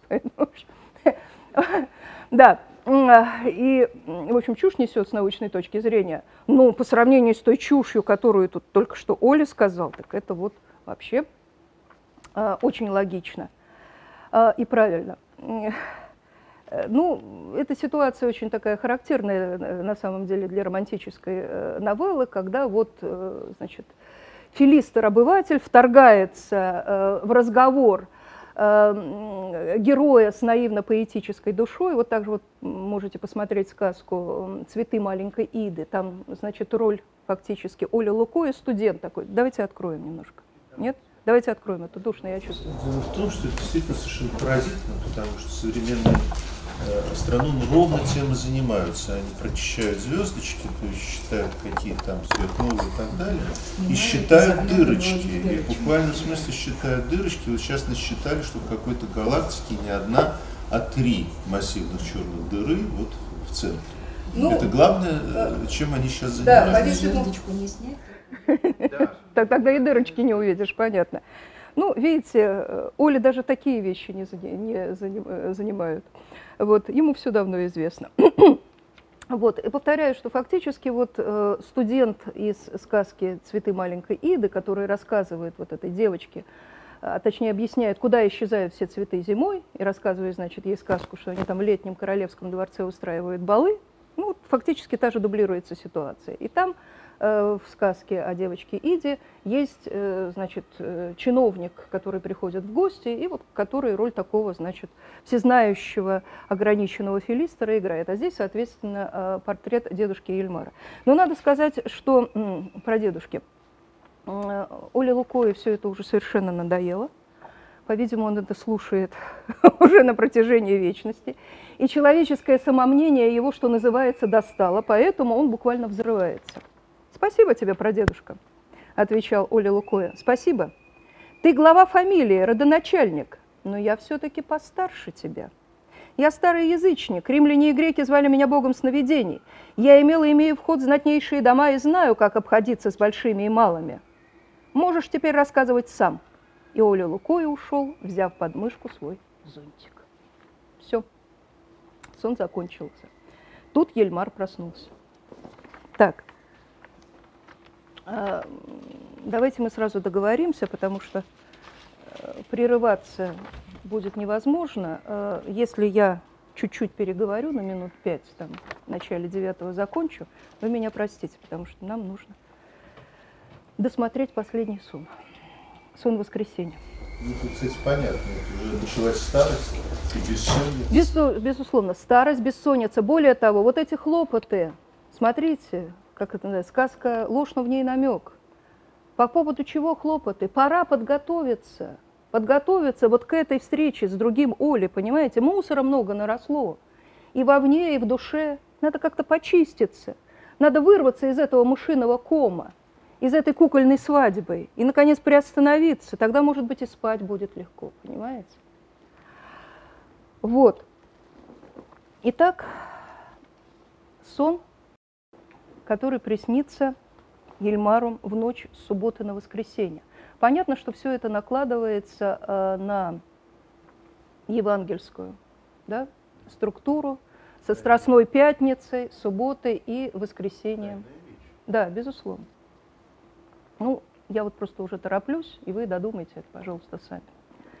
И вообще, как бы это самое главное в сказке, разумеется. А не психология ребенка, это, так сказать, заодно. А самое главное, вот подготовка души. Правильная подготовка. Правильное восприятие смерти не как конца, не как обрыва, а чего-то совсем другого.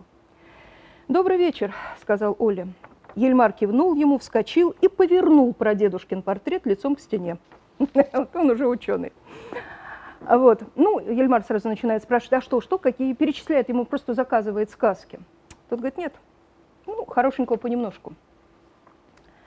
То есть он сказки не собирается рассказывать. Я лучше покажу тебе кое-что. Я покажу тебе своего брата. Его тоже зовут Оля Лукоя, но он никому не является больше одного раза в жизни. Когда же явится, берет человека, сажает к себе на коня и рассказывает ему сказки. Смерть, которая сказки рассказывает. Он знает только две. Одна так бесподобно хороша, что никто и представить себе не может. А другая так ужасна, что... Да нет, невозможно даже и сказать как. Ничего не конкретизирует, а потому что ничего не... Речь-то идет не о вообще каких-то сказках. У каждого будет своя сказка, как там говорил Андерсон. Сказка моей жизни, которую он напишет сам.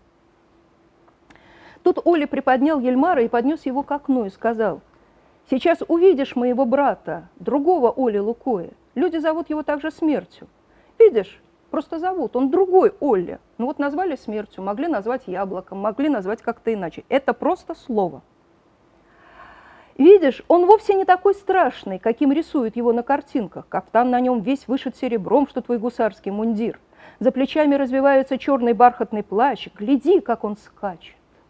И Ильмар увидел, как мчался во весь опор другой Олли Лукоя и сажал к себе на лошадь и старых, и малых. Одних он сажал перед собой, других позади, но сначала всегда спрашивал, какие у тебя отметки за поведение? Хорошие, отвечали все. Покажи-ка, говорил он. Приходилось показывать. Понимаете, 101 раз наступил. Вот э, замечательно, э, смотрите, какую простенькую, припростенькую метафору, перед нами страшный суд вообще, да? Вот спрашивают. Ну, вот на, на мой взгляд, более не страшного, страшного суда, вот, если, конечно, ты вошел вот в это состояние, которое Андерсон тянет с первого сна. А, а, значит, простенькое преступление. Страшно, Алексей Геннадьевич, подождите секунду. Значит, э, страшно и не страшно. Э, метафора какая? Очень простая, очень соответствующая, значит, э, реальной жизни героя. Да? Он мальчик, он в школе, у него будет экзамен. Вот понимаете? Вся жизнь – экзамен. И вот теперь в 101 раз настал, и надо просто сдать экзамен. Вот просто сдать экзамен за э, прожитую жизнь, в которой у тебя, что называется, были все возможности. Была свобода воли. Ты мог эту жизнь планировать так или иначе. Понятно, что социум тебя ограничил, но тем не менее в плане духовной жизни тебе свобода была предоставлена. Повторяю, хотя, конечно, все это могло трансформироваться, деформироваться э, социум. А вот, и дальше ты мог распорядиться этой жизнью так, как тебе хотелось. И вот, э, значит, заметьте, сейчас я дочитаю, Э, какое здесь ранжирование, по какому принципу происходит? Э, значит, по критерию, точнее, по критерию оценок. Но тут есть одна деталь. Покажи-ка, приходилось показывать. И вот тех, у кого были отличные или хорошие отметки, он сажал впереди себе и рассказывал им чудную сказку а тех, у кого были посредственные или плохие, позади себя. И эти должны были слушать страшную сказку. Они тряслись от страха, плакали и хотели спрыгнуть с лошади, да не могли. Вот это, конечно, ужасно совершенно, вот это вот ощущение. Все, полной невозможности.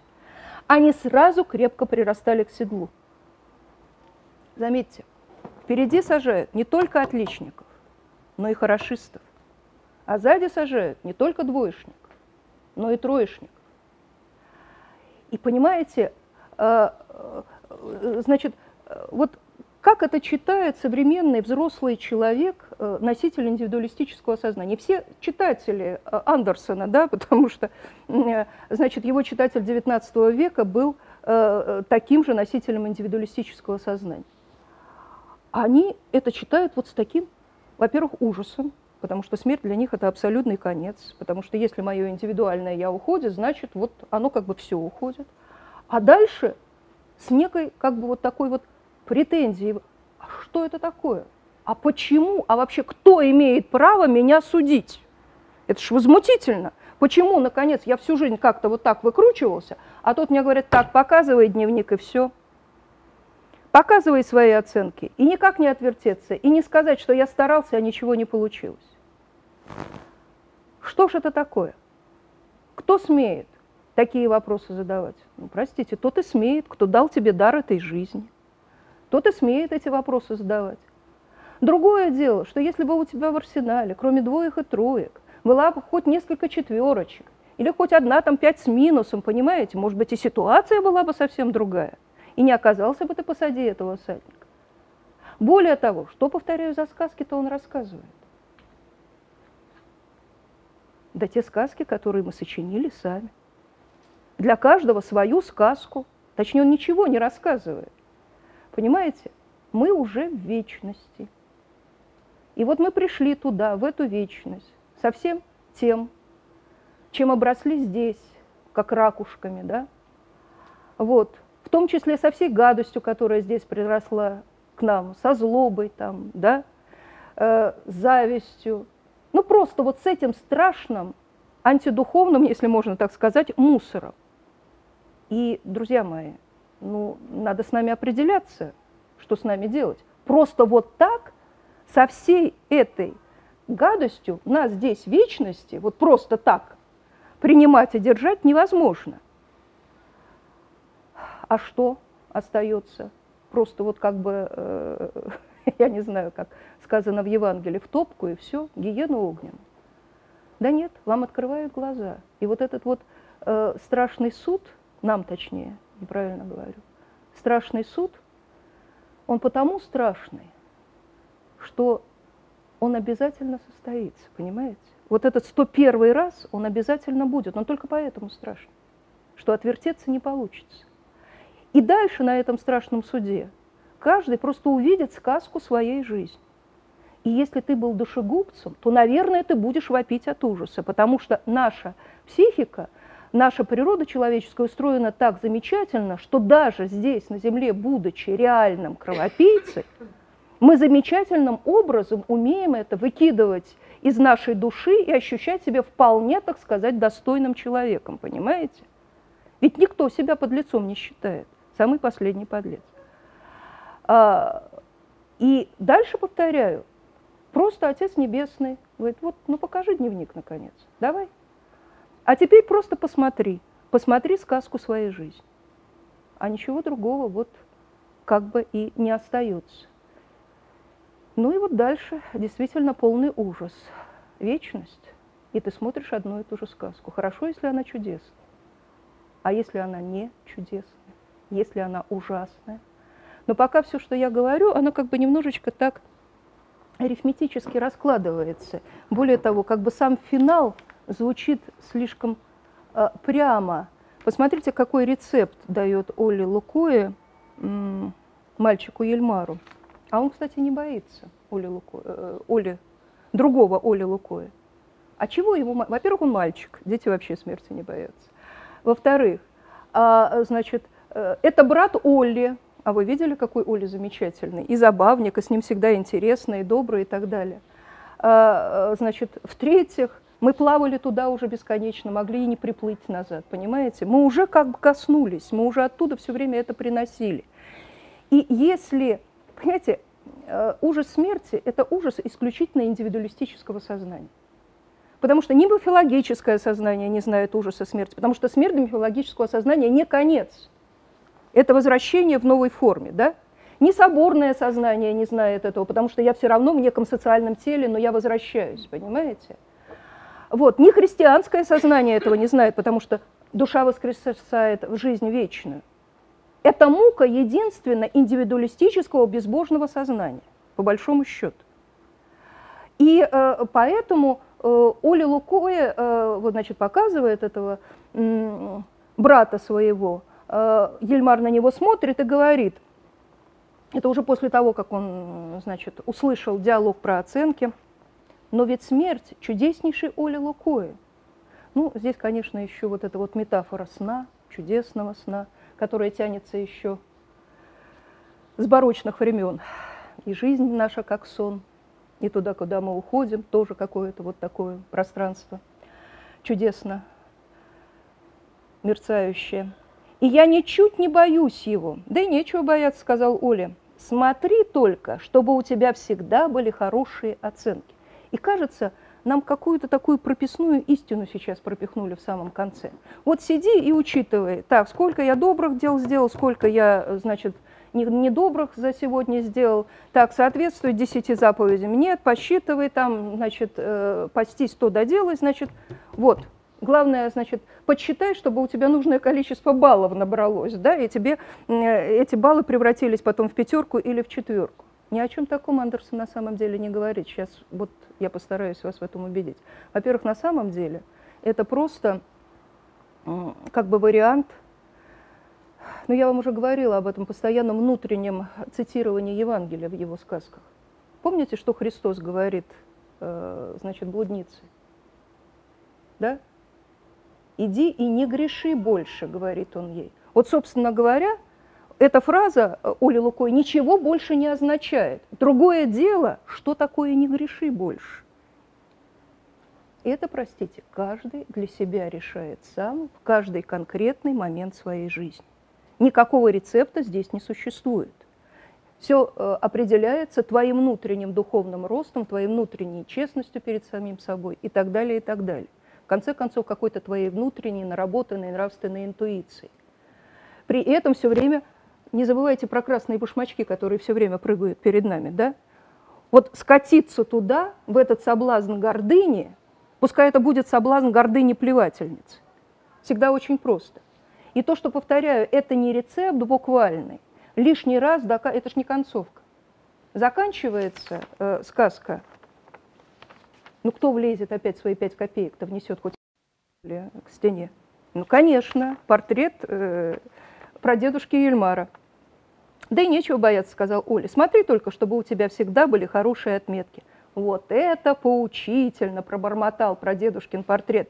Все-таки, значит, не мешает иногда высказать свое мнение. Он был очень доволен. Вот тебе и вся история о боли Лукоя, а вечером пусть он сам расскажет тебе еще что-нибудь. Простите, когда прадедушка Филистер доволен какой-то фразой, это очень подозрительно. Понимаете? Он-то, вот он-то филистер, он-то обыватель, как раз-таки ее прочитывает буквально. Ты арифметически считай свои добрые и злые дела, да? Вот. И тогда в порядке. А Андерсон-то говорит совсем о другом. Иди и не греши. А вот что это? Не греши больше. Это, повторяю, рецептом не является. Это дело сугубо личное. Ну вот такая сказка. Тем более, что, Спасибо чисто, тем более, что чисто все чисто. Ой, ну это еще новая тема вот в рамках, ну здесь, Это я к вопросу о том, что такое греши. но опять-таки это просто фраза, она э, фраза э, смыслоемкая, но здесь вот как бы надо вводить ее в контекст, тогда как бы будет понятно, почему так можно говорить. Вот. Все. Значит, э, в, феврале мы начнем разговор о так называемых о сказках Андерсона с так называемой фольклорной основой. Так я это обозвала. И э, вначале будет общая характеристика, потом свинопас и русалочка. Какие перспективы, да. Попозже. Но это не фольклорная основа, поэтому он позднее, да. Какого года у вас книга и какое издание? Можно? Так, вот по этому поводу, значит, смотрите, сейчас вот я просто годов конкретно не помню, боюсь вас запутать. Э, Значит, в интернете надо искать так, Андерсон, Ганзен. Тогда у вас есть хоть какая-то гарантия, что вы попадаете на ее перевод. Иначе вы попадаете на такую ерунду, на такое, э, ну, знаете, это не просто издевательство, это, я не знаю, это глухие, слепые и ничего не чувствующие берут, влезают в текст и меняют какие-то... Да, это портрет прадедушки Ильма. Поэтому э, издавалось в 70-е годы, двухтомник издавался в 70-е годы, да, там все переводы Ганзен. Если хотите, я посмотрю свой, вот вы посмотрите ваш источник, могу назвать э, года. Вот. Хорошо, все, отдыхаем.